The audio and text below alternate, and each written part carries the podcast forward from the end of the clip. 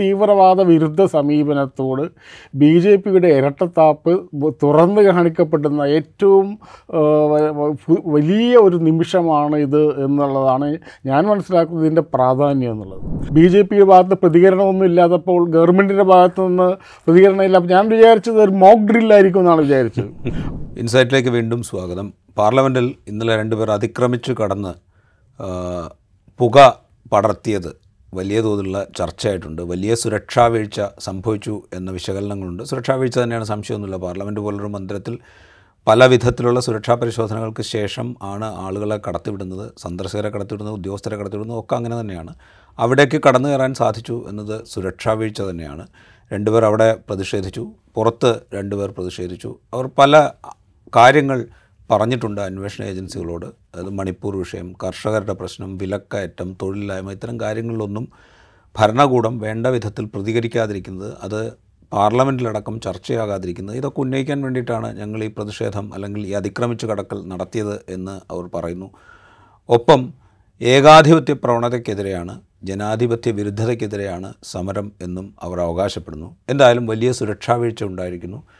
രണ്ടായിരത്തി ഒന്നിൽ പാർലമെന്റിന് നേർക്ക് ഭീകരാക്രമണം ഉണ്ടായതിന്റെ വാർഷിക ദിനത്തിലാണ് ഇത് നടന്നത് എന്നതും വളരെ ശ്രദ്ധേയമോ കൗതുകകരവുമോ ആണ്.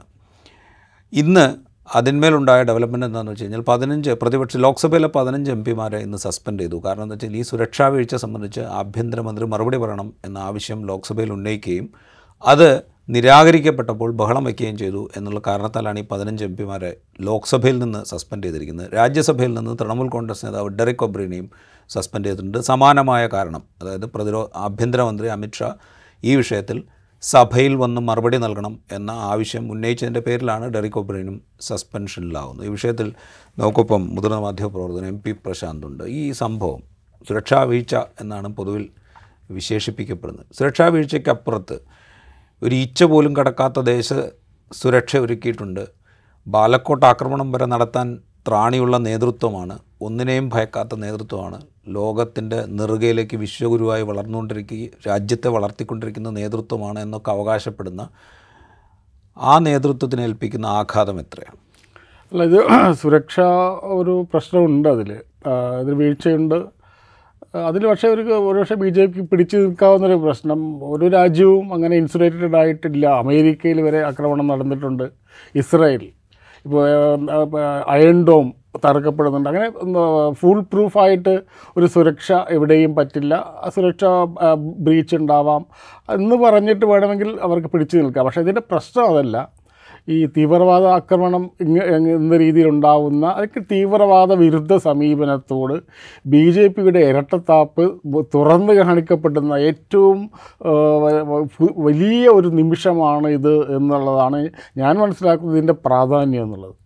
അപ്പോൾ എന്താണ് തീവ്രവാദം? അല്ലെ എന്താണ് തീവ്രവാദത്തോട് ബി ജെ പി ഇത്രയും കാലം പറഞ്ഞിരുന്ന സംഘപരിവാർ പറഞ്ഞിരുന്ന ഒരു രീതിയിലുള്ള കോംപ്രമൈസ് ഇല്ല വളരെ ശക്തമായി അടിച്ചമർത്തും എന്ന് പറഞ്ഞപ്പോൾ ഈ ഈ നാല് കുട്ടികൾ അതിനുള്ളിൽ അതിക്രമിച്ച് കിടക്കുകയോ മുദ്രാവാക്യം വിളിക്കുകയോ ചെയ്തപ്പോൾ അതിനോടുള്ള ബി ജെ പിയുടെ പ്രതികരണം പതിഞ്ഞ സ്വരത്തിലായിരുന്നു അല്ലെങ്കിൽ മന്ത്രിസഭയുടെ തന്നെ വളരെ വളരെ സബ് സബ്ഡ്യൂഡായിട്ട് വളരെ പതിഞ്ഞ ഒരു രീതിയിലാണ് അവർ പ്രതി എന്തുകൊണ്ടായിരിക്കും അങ്ങനെ പ്രതികരിച്ചത് എന്ന് അന്വേഷിക്കുമ്പോഴാണ് നമ്മുടെ തീവ്രവാദ വിരുദ്ധ സമീപനം നമ്മുടേതല്ല.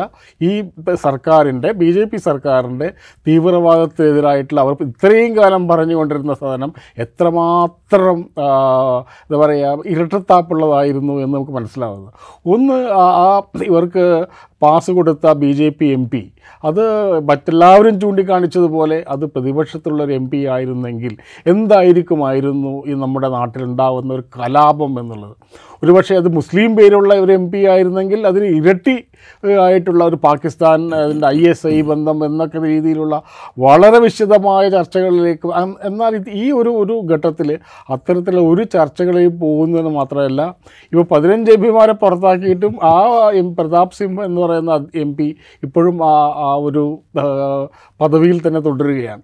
അപ്പോൾ എന്താണ് ബി ജെ പിയെ സംബന്ധിച്ച് ബി ജെ പി ഗവൺമെന്റിനെ സംബന്ധിച്ച് രാജ്യസുരക്ഷ എന്നുള്ളത്? അപ്പോൾ രാജ്യസുരക്ഷ എന്നുള്ളത് വാസ്തവത്തിൽ ഒരു ഒരു രാജ്യസുരക്ഷയെക്കുറിച്ചുള്ള ഉത്കണ്ഠകളോ അല്ലെങ്കിൽ അതിനെക്കുറിച്ചുള്ള ആ ആധികളോ അല്ല. മറിച്ച് താൽക്കാലികമായി വോട്ട് നേടാനുള്ള ഒരു അജണ്ട മാത്രമാണ് ഈ തീവ്രവാദ വിരുദ്ധ സമീപനം എന്നുള്ളത് വളരെ കൃത്യമായി അവർ എക്സ്പോസ് ചെയ്യുകയാണ് ഉണ്ടായത്. കാരണം ഇത്രയും ഈ നമ്മുടെ ഒരു ആക്രമണം എന്ന രീതിയിൽ എടുത്തു നോക്കിക്കഴിഞ്ഞാൽ വളരെ രീതിയിൽ നേരത്തെ രാജീവ് ചൂണ്ടിക്കാണിച്ച പോലെ വളരെ വലിയ രീതിയിലുള്ള ഒരു ആക്രമണമാണ് അത് നടന്നത് കാരണം പാർലമെന്റിന്റെ ഉള്ളിലേക്ക് എത്തുന്നു. അതിനകത്ത് ഈ സ്മോക്ക് ഗ്രനേഡ് ഒളിപ്പിച്ച് കടത്തുന്നു.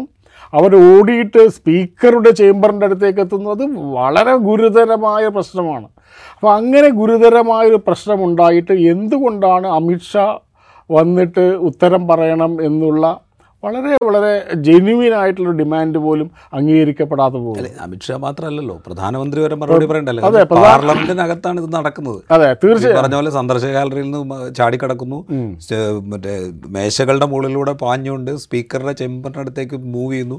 എന്നിട്ട് ഈ സ്മോക്ക് ഗ്രനേഡ് പ്രയോഗിക്കുന്നു. അപ്പുറത്ത് വേറൊരാൾ ഇതേപോലെ സ്മോക്ക് ഗ്രനേഡ് ഇത് എന്ത് പരിഭ്രാന്തിയാണ് സൃഷ്ടിച്ചിട്ടുണ്ടാവുക? അല്ലെങ്കിൽ വേറെ ഏത് തരത്തിലുള്ള ആക്രമണത്തിനും സാധ്യതയുള്ള ഒരിടമായിട്ട് പാർലമെന്റ് നിൽക്കുന്നു എന്ന വിധത്തിലുള്ളൊരു ഒരു സംഗതി ഉണ്ടാവുമ്പോൾ പ്രധാനമന്ത്രി തന്നെ വന്ന് മറുപടി പറയണമല്ലോ. സ്മോക്ക് ഗ്രനേഡ് എന്നുള്ള സാധനം അത് ആക്ച്വൽ ഗ്രനേഡ് ആയിരുന്നെങ്കിൽ എന്തായിരിക്കും സ്മോ ഇതിപ്പം പുക വരുന്നതെന്ന് മാത്രമല്ല അതിപ്പോൾ ആക്ച്വൽ ഗ്രനേഡ് കൊണ്ടുപോയിട്ട് ശരിയായ രീതിയിൽ ഗ്രനേഡ് ആക്രമണമാണ് പാർലമെന്റിനുള്ളിൽ നടന്നിരുന്നെങ്കിൽ എന്തായിരിക്കുമായിരുന്നു ഇപ്പം അതിപ്പോൾ ഇത് സ്മോക്ക് ഗ്രനേഡ് ആയതുകൊണ്ട് അതിന്റെ ഗൗരവം ഒട്ടും കുറയുന്നില്ല.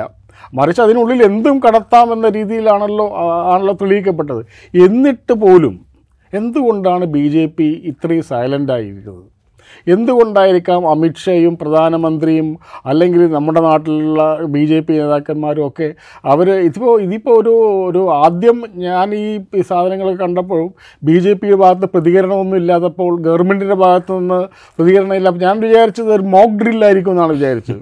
വാസ്തവത്തിൽ ഇത് പുതിയൊരു പാർലമെന്റ് മന്ദിരമാണ്.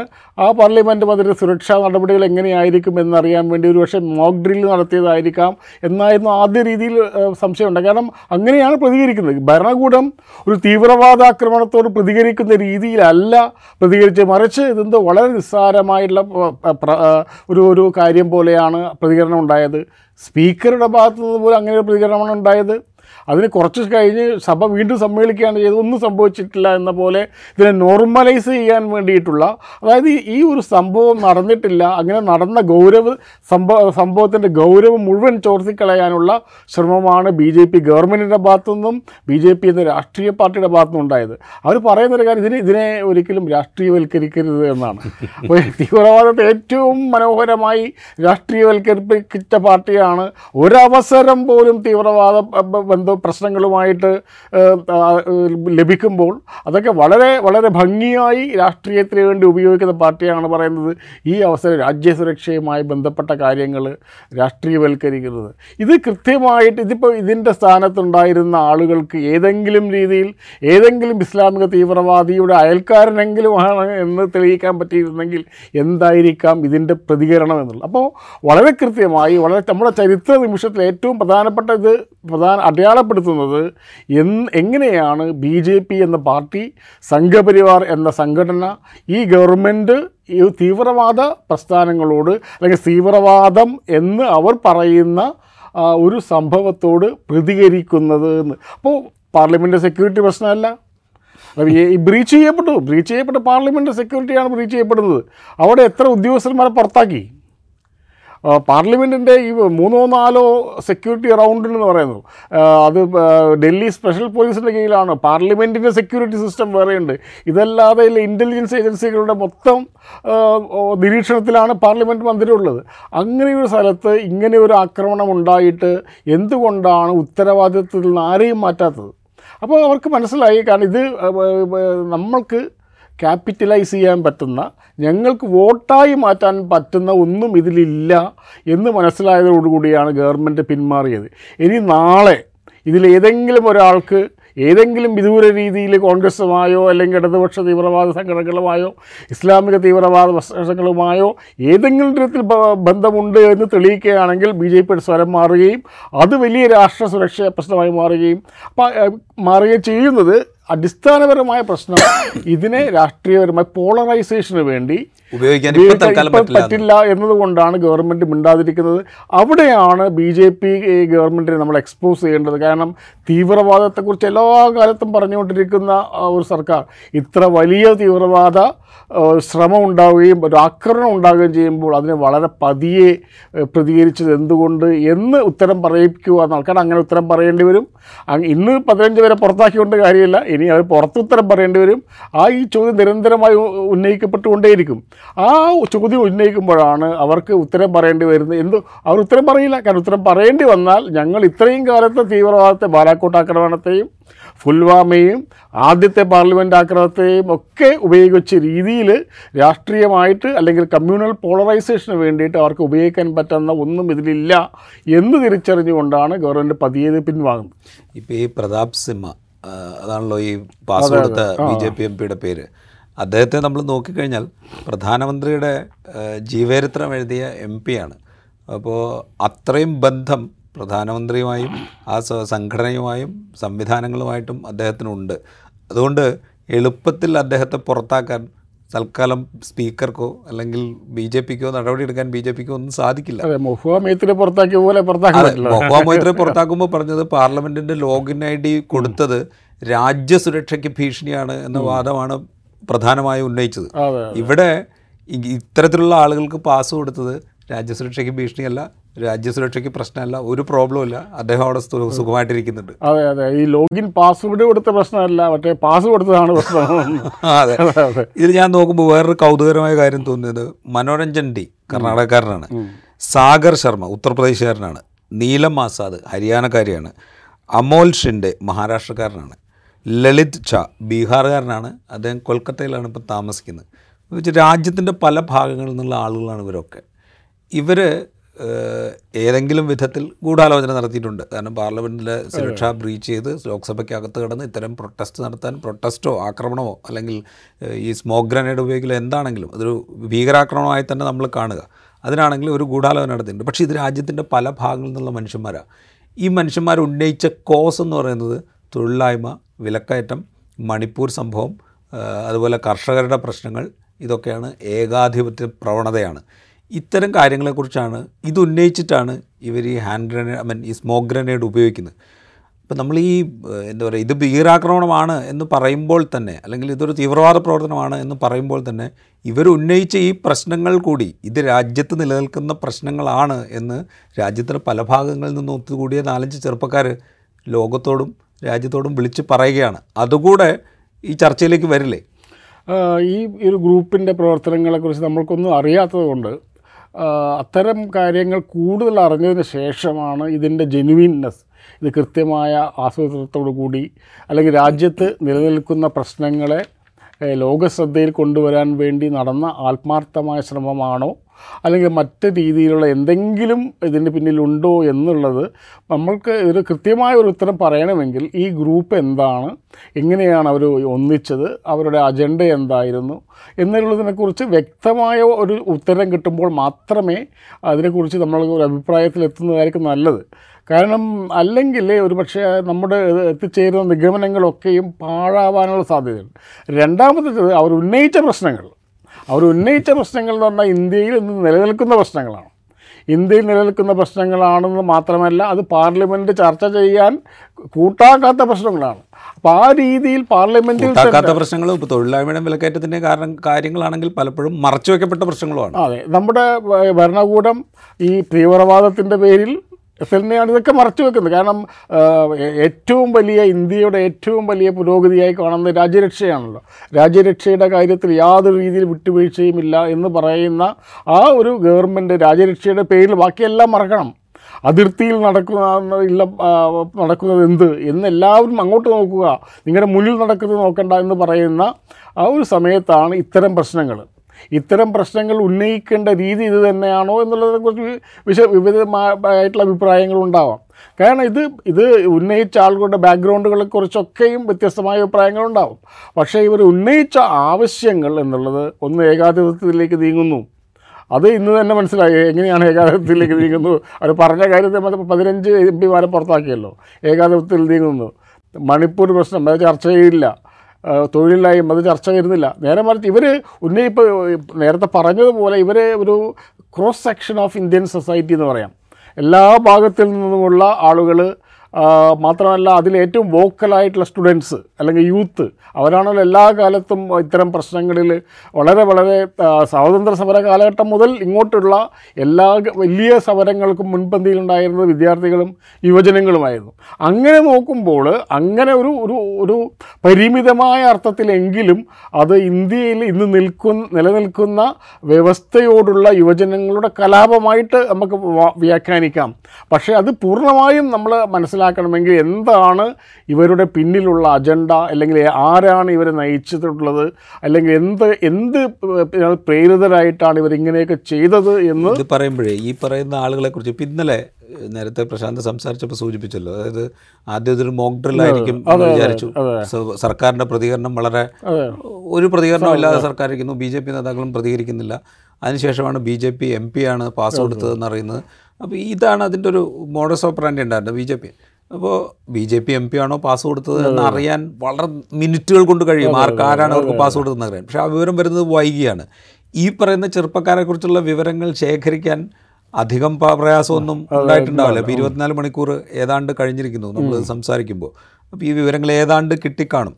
ഈ ഇപ്പം നേരത്തെ പറഞ്ഞ പോലെ ഏതെങ്കിലും ഒരു സംഘടനയുമായിട്ട് ആ സംഘടനയുടെ ഓഫീസ് പ്രവർത്തിക്കുന്നതിന്റെ മൂന്നാമത്തെ വീട്ടിലാണ് ഇയാളുടെ വീട് എന്ന് കണ്ടെത്തിയാൽ പോലും അതുമായി ബന്ധിപ്പിച്ച് ഒരു കഥ മെനയ്ക്കാനുള്ള സമയമൊക്കെ ആയിക്കഴിഞ്ഞിട്ടുണ്ട്. പക്ഷേ ഇതുവരെ ആ കഥ വന്നിട്ടില്ല. ഒരുപക്ഷെ വരുമായിരിക്കാം. പക്ഷേ ഇതുവരെ അത് വന്നിട്ടില്ല. അതുകൊണ്ട് തന്നെ ഈ ചെറുപ്പക്കാർ ഇതൊരു തീവ്രവാദ പ്രവർത്തനമായിട്ട് വിശേഷിപ്പിക്കുമ്പോൾ തന്നെ നമ്മൾ നമ്മളിവർ ഉന്നയിച്ച വിഷയങ്ങളുടെ കാതൽ കാണാതിരിക്കണോ എന്നുള്ളതാണ് എന്റെ ചോദ്യം. അല്ല ഇത് രണ്ട് രീതിയിലാണ്. ഒരു ഒന്ന് ജെനുവിനായിട്ടുള്ള പ്രശ്നങ്ങൾ കാതലായിട്ടുള്ള പ്രശ്നങ്ങൾ ചർച്ച ചെയ്യപ്പെടുമ്പോൾ ചർച്ച ചെയ്യപ്പെടാതെ ഉണ്ടാകുമ്പോൾ ഉണ്ടാകുന്ന ജനരോഷം. അത് പല രീതിയിൽ പ്രത്യക്ഷപ്പെടാറുണ്ട് പക്ഷേ ഇത് ഇത് ഇതിനെ ഈ ഒരു ചർച്ച വന്നതോടുകൂടി ഇങ്ങനെ ഒരു സംഭവം നടക്കുന്നു. അതോടുകൂടി മിക്കവാറും നമ്മുടെയൊക്കെ രോഷം ഇല്ലാതാവുന്നു. കാരണം നമ്മുടെ ഇതിനോടുള്ള രോഷമൊക്കെ ഇവർ പ്രകടിപ്പിച്ച് കഴിഞ്ഞു. ഇതിനപ്പുറത്ത് പ്രകടിപ്പിക്കാനില്ലല്ലോ. ഇവർ പാർലമെന്റിൽ തന്നെ- തന്നെയാണ് ഇത് പ്രകടിപ്പിക്കുന്നത്. അതോടുകൂടി എല്ലാ നമ്മുടെ ഒക്കെയും ജനങ്ങൾക്കിടയിലുള്ള രോഷങ്ങളൊക്കെ ഒരു സിംബോളിക്കായിട്ട് അന്ന് ആ സ്മോക്ക് ഗണ്ണ് പൊട്ടിയതുപോലെ പൊട്ടിത്തീർന്നു. അപ്പോൾ അത് ഒരു ഒരു ശരിയായ രീതിയാണോ എന്നുള്ളത്. കാരണം ഇങ്ങനെ ഒരു സിംബോളിക്കായിട്ടൊരു പ്രൊട്ടസ്റ്റ് നടത്തിയത് കൊണ്ട് ഈ പ്രശ്നങ്ങൾ പരിഹരിക്കപ്പെടുന്നില്ല. അതിന് കർഷക സമരങ്ങൾ ഇനിയും വേണം. അല്ലെങ്കിൽ ഇനിയും തൊഴിലില്ലാത്തവർ സമരങ്ങൾ വേണം.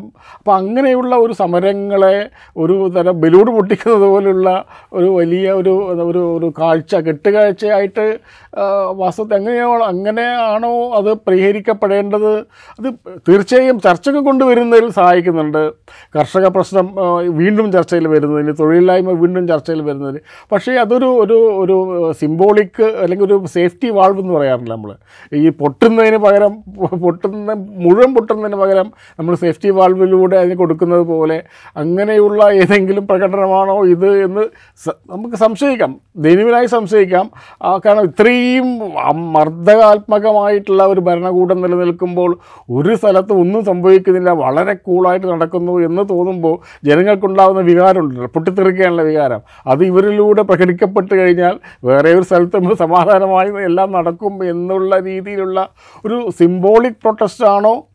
ഇത് എന്നുള്ളത് അങ്ങനെയാണെങ്കിൽ അത് അത് കൊണ്ടാടപ്പെടേണ്ട ഒന്നല്ല എന്നാണ് എനിക്ക് തോന്നുന്നത്. ഇത് പറയുമ്പോഴേ നമ്മൾ ഈ ഈ ആളുകളെ മുദ്ര കുത്താൻ വളരെ എളുപ്പം ശ്രമിക്കുകയും അതിൽ വിജയിക്കുകയും ചെയ്യുന്ന ഒരു ചരിത്രം നമ്മുടെ മുമ്പിലുണ്ട്. അപ്പോൾ പൗരത്വ നിയമ ഭേദഗതിയുടെ സമരം ഭേദഗതിക്കെതിരായ സമരം നടക്കുന്ന സമയത്ത് ഇതാ വസ്ത്രം നോക്കി നിങ്ങൾ പ്രതിഷേധക്കാരെ തിരിച്ചറിഞ്ഞുള്ളൂ എന്ന് പ്രധാനമന്ത്രി പറഞ്ഞ കാഴ്ച നമ്മുടെ മുമ്പിലുണ്ട്. ഈ ഗോലി മാരോ സാലോങ്കോ എന്ന് പറഞ്ഞ ആൾ കേന്ദ്ര ക്യാബിനറ്റിലേക്ക് എത്തുന്ന കാഴ്ച നമ്മുടെ മുമ്പിലുണ്ട്. ഇതൊക്കെ നമ്മുടെ മുമ്പിലുണ്ട്. അപ്പോൾ അതുകൊണ്ട് ഏത് വിധത്തിലും ടാർഗറ്റ് ചെയ്യാനുള്ള ശ്രമം ഒരുപക്ഷെ ഇവർക്കെതിരെയും ഉണ്ടാകാം. ഇനിയൊരു പുതിയ നറേറ്റീവ് വേണമെങ്കിൽ ബിൽഡപ്പ് ചെയ്ത് കൊണ്ടുവന്നേക്കാം. അതിനുള്ള സാധ്യതയും നിലനിൽക്കുന്നുണ്ട്. അതെ ഇത് ഒന്നുകിൽ ഇതിനെ ഇന്ത്യയിലെ മാധ്യമങ്ങൾ മൊത്തം ഇത് ഒന്ന് ഒന്നും കുഴപ്പമൊന്നുമില്ലാത്ത രീതിയിൽ കൊണ്ടുപോകും. രണ്ട് മൂന്ന് ഒരു കളമശ്ശേരി സംഭവം നടന്നതുപോലെ. കളമശ്ശേരി എട്ടോ ഒമ്പതോ ആളുകൾ മരിച്ചിട്ടും പിന്നെ ഒന്നും സംഭവിച്ചിട്ടില്ലല്ലോ. അപ്പോൾ അതുപോലെ കളമശ്ശേരി സംഭവം പോലെ അതെങ്ങനെ അന്വേഷിക്കും അങ്ങനെ ഒതുങ്ങിപ്പോവും. അല്ലെങ്കിൽ രാജീവ് പറഞ്ഞ പോലെ ഇതിന്റെ പിന്നിലുണ്ടായിരുന്ന ആളുകളുടെ ഏതെങ്കിലും രീതിയിലുള്ള ബന്ധങ്ങൾ സ്ഥാപിച്ചെടുക്കുന്നതിൽ അല്ലെങ്കിൽ സ്ഥാപിച്ചെടുക്കുന്നതോ അല്ലെങ്കിൽ അത് കെട്ടിവെക്കപ്പെടുന്നതിലോ രീതിയിൽ എന്തെങ്കിലും സംഭവിച്ചേ പറ്റും. കാരണം ഇതിന് എന്ത് എങ്ങനെയാണ് സംഭവിച്ചത് എന്നുള്ളതിനെക്കുറിച്ച് ഒരു വിവരണമെങ്കിലും കൊടുക്കേണ്ടി വരുമല്ലോ. അപ്പോൾ അത് രണ്ട് കാര്യങ്ങളാണ് സംഭവിക്കുക. ഒന്നുകിൽ ഇവരുടെ ഏതെങ്കിലും സംഘടനയുമായോ ഏതെങ്കിലും ആശയവുമായിട്ടോ കൂട്ടിക്കെട്ടാനുള്ള ശ്രമം ഉണ്ടാവാം. അല്ലെങ്കിൽ ഒന്ന് അതിന് സാധിക്കുന്നില്ലെങ്കിൽ ഇത് പതുക്കെ പതുക്കെ ഉത്തരം പറയാതെ എങ്ങനെ അത് ഫിസിൽ ഔട്ട് ആകാനുള്ള സാധ്യതയാണ്. പ്രധാനമന്ത്രിയോ പ്രതിരോധ ആഭ്യന്തരമന്ത്രിയോ നരേന്ദ്രമോദിയോ അമിത്ഷായോ ലോക്സഭയിൽ ഒരു കാരണവശാലും ഇതിന് മറുപടി കാരണം പ്രതിപക്ഷ ആ- ഈ പ്രതിപക്ഷം ആവശ്യപ്പെട്ടതുകൊണ്ട് കൊണ്ട് ആവശ്യം അംഗീകരിക്കാൻ പറ്റില്ലല്ലോ. അതാണല്ലോ ഭരണപക്ഷത്തിന്റെ ജോലി. ജനാധിപത്യം എന്ന് പറഞ്ഞാൽ അതാണല്ലോ. അതുകൊണ്ട് പ്രതിപക്ഷം മണിപ്പൂരിൽ ആവശ്യ ചർച്ച ആവശ്യപ്പെട്ടല്ലോ.